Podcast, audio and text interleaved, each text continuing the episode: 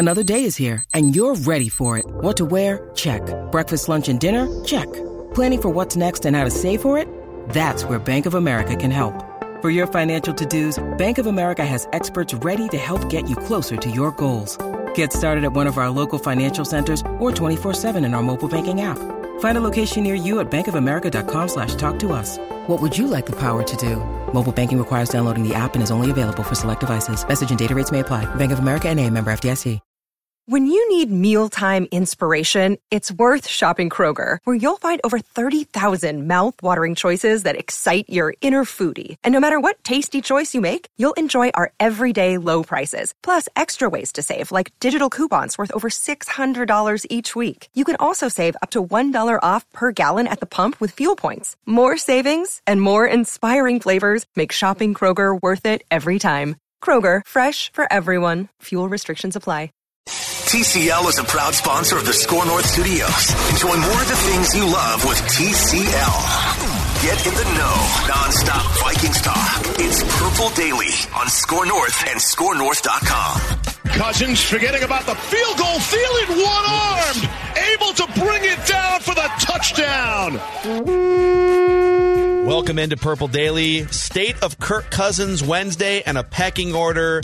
And it's powered by Corona Hard Seltzer. Declan Goff still celebrating that Kirk Cousins Monday night victory. Uh, you know, I'll be drinking a lot of, I think, uh, blackberry limes over the next three games, boys, because we got uh, we got wins on the schedule. Jameson Winston just going to be eating all these W's. I'm going to be just pounding Corona hard Yeah, seltzers. more like Jameis Loston. Oh, I see what you did there. Because and, and that could be the case here in about a month if Drew Brees uh, has a collapsed lung and broken ribs. I mean, that dude could be out for a while. And, and I highly recommend that Drew Brees maybe goes into some Corona hard seltzers because it's the only hard seltzer made with pure beach vibes with a refreshing splash of fruit flavors such as tropical lime, mango, cherry, and blackberry lime. Corona hard seltzer is a tasty spiked sparkling water with a splash of natural fruit flavor that allows you to enjoy the moment in each can. Corona hard seltzer has zero carbs, zero sugar, 90 calories, and is gluten free. Relax responsibly. Corona hard seltzer, spiked sparkling water with natural flavors, imported by Crown Imports, Chicago, Illinois. Football. Down at six. And Chicago has all three timeouts remaining. Here's Kyle Rudolph, who is smart enough to stay inbounds. And he'll be dropped by Mingo. And you see how fired up Kirk Cousins is. Chicago will spend a timeout. 20 points, man. You gave us a chance at the end, but I got three words for you. You like that? Yeah, you like how that tastes? Oh. You like how that Don't, tastes? can- I thought we were past that. That- No, we're not. I'm still so incredibly So, uncomfortable. I heard it all week long, right? 0 and 9 on Monday night. You like how this tastes? no, no, no, no, no, Mike, no, No. no, you just want to be standing. No, God Mike, don't do it. Get someone else to do it. No, you don't like how that Oh, tastes. you like how this? Oh no, I don't. It's so creepy. Oh man. So, all right, welcome in. It's Purple Daily. Phil Mackey, Judd Zulgad, Declan Goff, and every Wednesday we dive into our State of Kirk Cousins discussion, powered by Corona Hard Seltzer, spiked sparkling water, and we uh, we we cheers to Can to Kirk. Even though we've been super hard on him on this show, Apple, Spotify, SKORNorth.com, and also uh, YouTube.com slash Purple Daily Podcast are the places you can find us every day talking Vikings. Uh, but we've been super hard on him, and and I think it's time now for sort of a look back at these last three games, a look back at uh, at where Kirk's at here, and and before we get into the deep dive, he does deserve, without any yeah buts or anything, a ton of credit for the way that he played in that Monday night game. That interception was not his fault. He played perfectly within the scheme, and uh, and and I think even more credit too to Gary Kubiak for just figuring out exactly how to use these chess pieces. So before we get into any sort of evaluation and a look at the future, I, I do think Kirk deserves a tip of the cap to uh, to, to celebrate his win on Monday because we've been super critical, and we can also admit when someone deserves praise. At least Yeah, Kirk was. Fantastic. Yeah. No, no, no. I'm I'm saying that Kirk. Look, m- my big picture feelings about Kirk have not changed, but Kirk played well. And if Kirk is put, and we have said this from day one too, if Kirk is put in a position to succeed, he can. It's when you put the whole load on Kirk's shoulders, you have problems. But the game plan against the Bears, and keep in mind too, a good defense. So, so yes, the Bears' offense stinks. It, it's terrible, but their defense is good.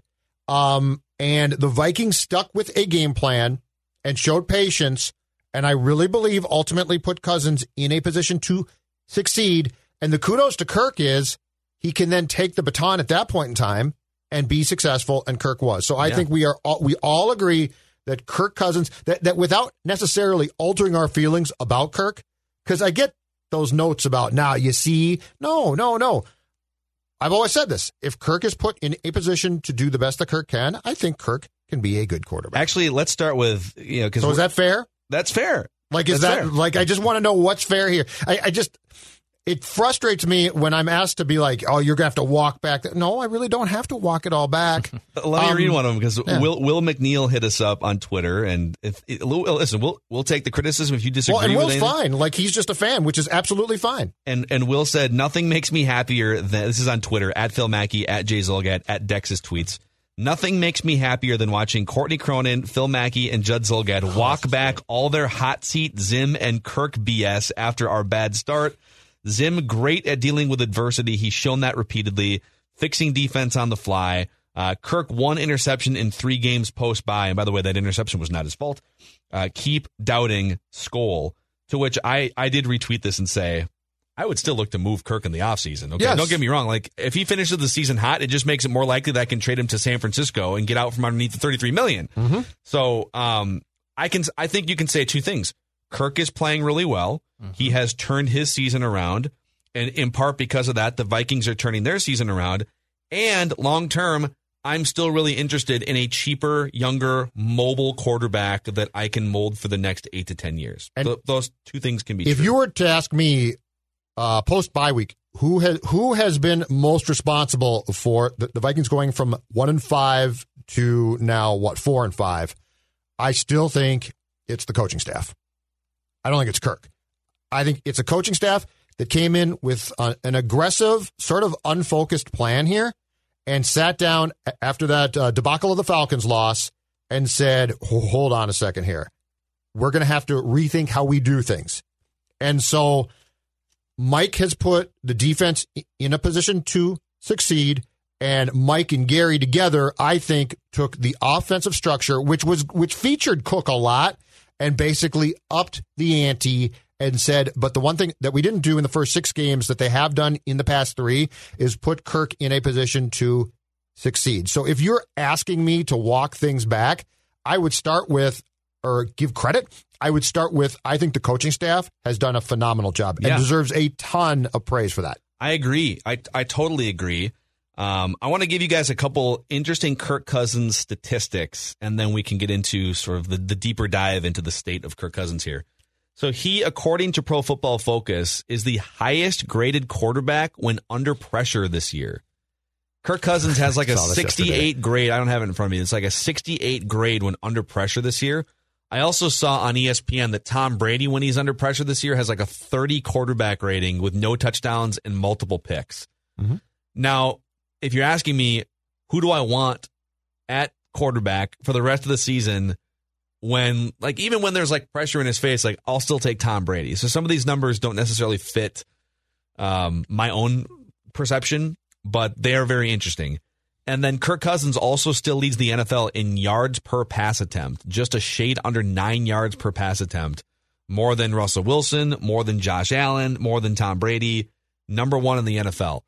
Now, on that second statistic, I think a lot of that, again, credit to Kirk, but also credit to Gary Kubiak and Dalvin Cook, because when I see a yards per attempt number that high and I see the Vikings running the ball as often as they are, to me, those runs and the threat of Dalvin Cook, and then the way you can play play action and, and call rollouts and bootlegs, it's opening up that middle chunk of the field from like, you know, eight to 20 yards in the air. And that's where you see a lot of the, like, even Kyle Rudolph, like a lot of the receptions he has, it's wide open in the middle of the field. And then he can just sort of lean forward for 10 or 11 yards because guess what? That second level of defenders has to worry about Dalvin Cook so much. Absolutely. So, um, so that, that that yards per attempt number being so much higher, it's like two yards higher than it was when Kirk started with the Vikings in 2018. Mm-hmm. It's less about Kirk all of a sudden like taking more shots down the field, and it's more about the running game being so effective and the scheme honing in on what works in the passing game. And keep in mind too, if I'm not mistaken, Kirk was talking about this. Uh, was it coming out of the bye initially or going into it when Kirk was during his um, presser on a Wednesday? I think uh, talked about hitting more singles instead of doubles, home runs. This is all basically what he. So, so Kirk didn't think that up himself. He had been told this and articulated it as his own to the press. But I think what he was getting at, and that we've seen for sure in these past three games, was the desire to have Kirk be efficient, right? It, it's as efficient as possible. And what is that? That is short passes like to your tight ends, to Jefferson. Um, and so it wasn't that Kirk Kirk didn't sit home the week of the bye, in my opinion, and say, you know what I'd really like to do? Hit more singles. Those home runs are no fun. Quarterbacks like to hit home runs. But I think what Kirk was told and what Kubiak and and Mike probably realized and is the smart play is we've got this back who teams are going to have to if if we give him again too it's a lot 30 carries per game that they're going to ha- have to hyper focus on said back and so if that's the case what does that spring for Kirk on short passes that can be successful because Kirk can throw those passes and he's done a good job. But that goes back to that entire thing of I need to hit more singles. Yeah. Not being a Kirk thought, but basically being a schematic uh, conversation that probably took place between Kubiak and Cousins. His like when he said that a, a couple weeks ago, it kind of came off to me anyways as him thinking or saying we need to replace some of those home runs with singles and doubles. And it's like, no, no, no. Like if you've got home runs available, definitely take them. Yep.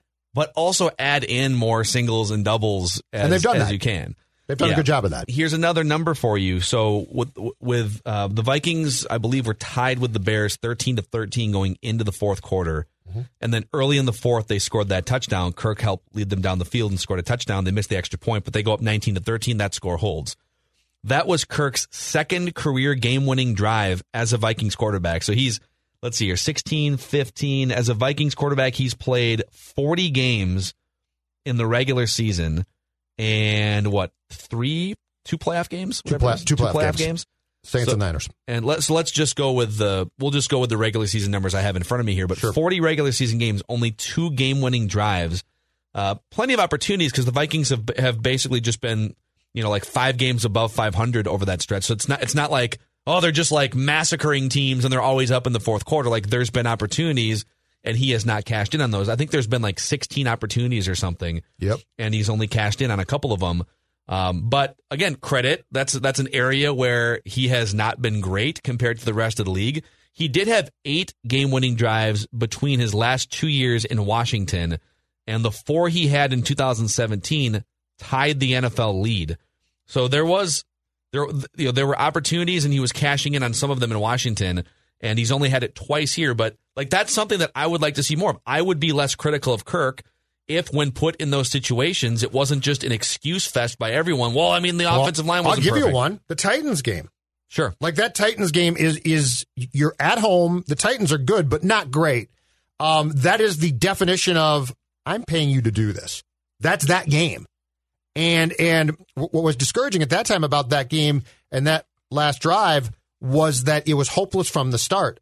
And I again, to your point, Phil, there was pressure. I get that. But sometimes you have to overcome the conditions to just basically say, I will do this. And and that was a, a field goal. So like we're talking about getting 25 yards. Um but yeah, this one to me was impressive. And and I do go back to and the only thing that su- surprises me too though is I guess I'm a little bit confused as to why it took Kubiak this long to find the formula when he was not calling plays but certainly had input and was here all last year. Like I'm a little bit surprised that we had to turn this corner. I'm not saying that Kirk was going to be perfect uh, or the offense was going to be perfect from day one with you know without uh, a training camp and without exhibition games. But it is a little bit of a surprise that it took six games and then a bye week to regroup. But they have all done a good job of that. Yeah, uh, I agree, and I think there's a lot of wins left on the on the schedule here, and Kirk's going to have more opportunities to check some of these boxes.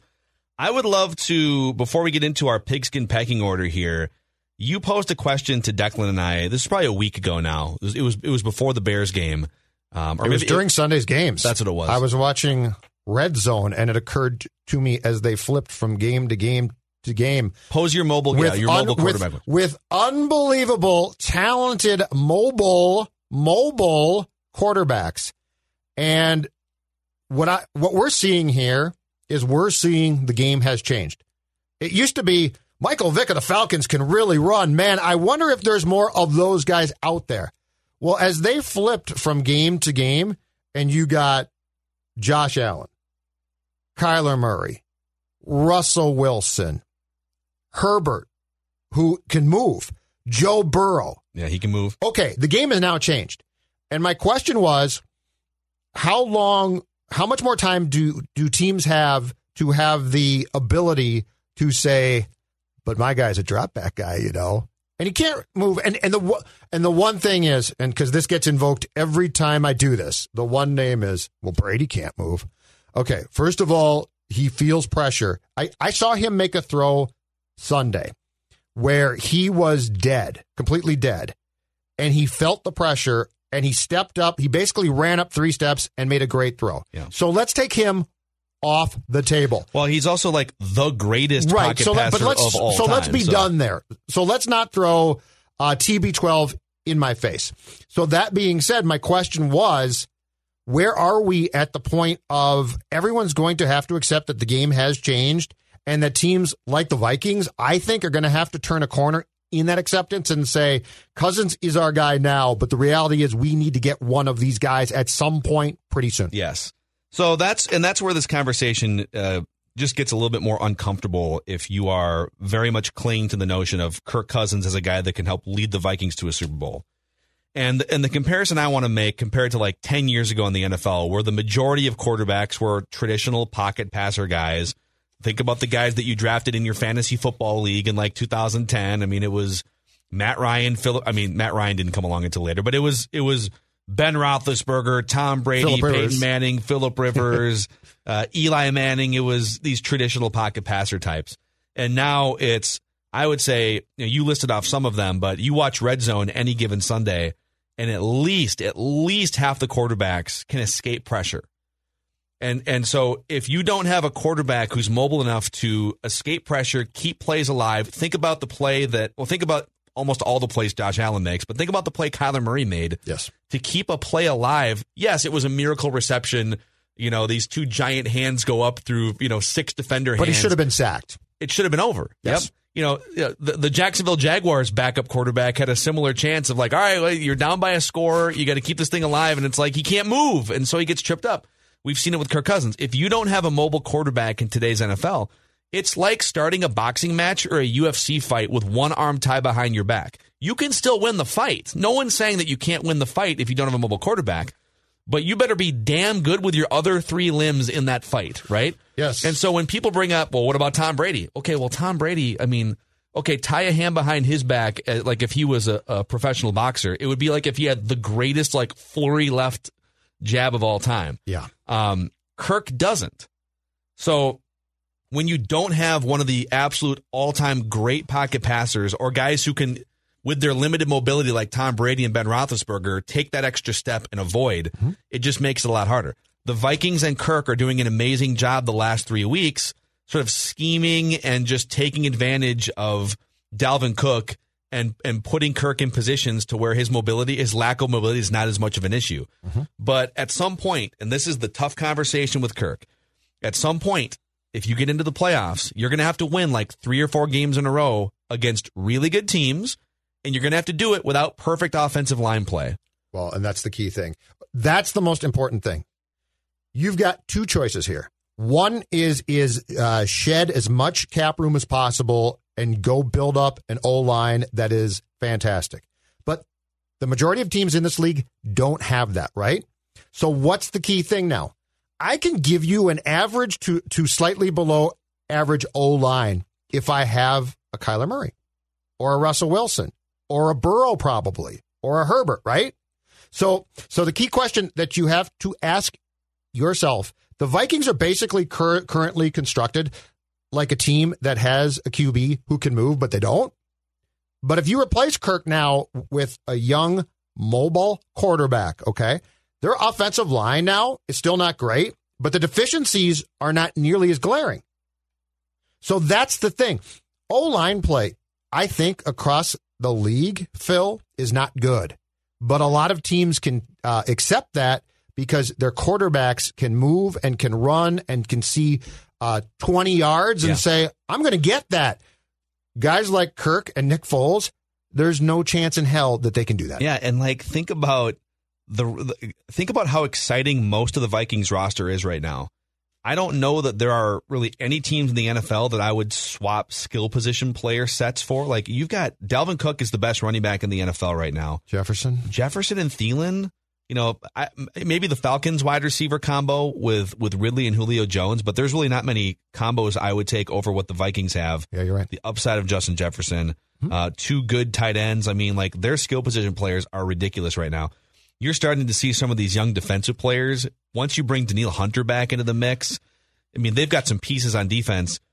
Uh, offensive line is actually starting to shape up. Garrett Bradbury uh, has has been a lot better this season. Yes, Kirk Cousins has been good the last three weeks, but imagine if you could take Kirk and say, "Listen, thank you, awesome, great job. I like how you thank him. We're, we're gonna we're gonna move You you, hit a lot here, of singles. You bunted a lot. It was great. and we're gonna bring in a cheaper, which allows you to spend money elsewhere to make the roster even better. Right. Mobile quarterback who can also hit the same play action and deep passes at least like eighty percent of the time. Let me give you this. Okay. Think about this for one second. A quarterback who can extend plays and Jefferson on the receiving end extending plays. Game over. What are you going to do? Like if you're if you are a cornerback, what are you going to do? If if the Vikings quarterback can buy time and buy time and buy time and has a decent arm, it doesn't even have to be a great arm, right?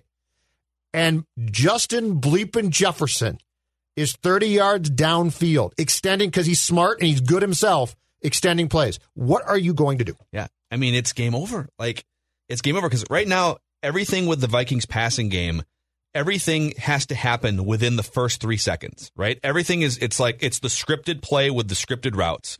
Sometimes, maybe once a week, a play will sort of break down and Kirk, or it's, or it's a bootleg and he has like an extra second of time or something. Sure.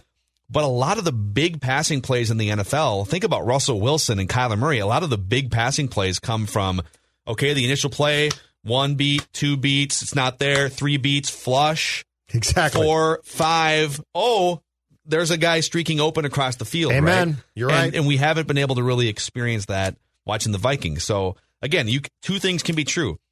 Kirk can be playing really well the last three weeks. They can be scheming really well for him. But the prospects and the idea of putting a more modernized mobile quarterback in that spot with the rest of this team that can grow the next five years is very tantalizing. And the goal of this show r- remains the same as it was weeks ago, which is not how do the Vikings get to the playoffs, which they could now. It's how do they win a Super Bowl? Yes. And I still don't I still don't think that they are closer to the latter goal than they were previously. Like they're playing better, it seems it's more fun to watch, but if you're asking me what wins a Super Bowl, I'm telling you it's a quarterback that can buy time and a guy like Jefferson deep downfield.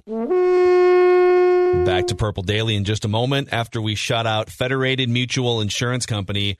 Yeah, another round of restrictions announced here that start later in the week for the state of Minnesota, just COVID related restrictions. And so if you're a business owner, this has been a tough year.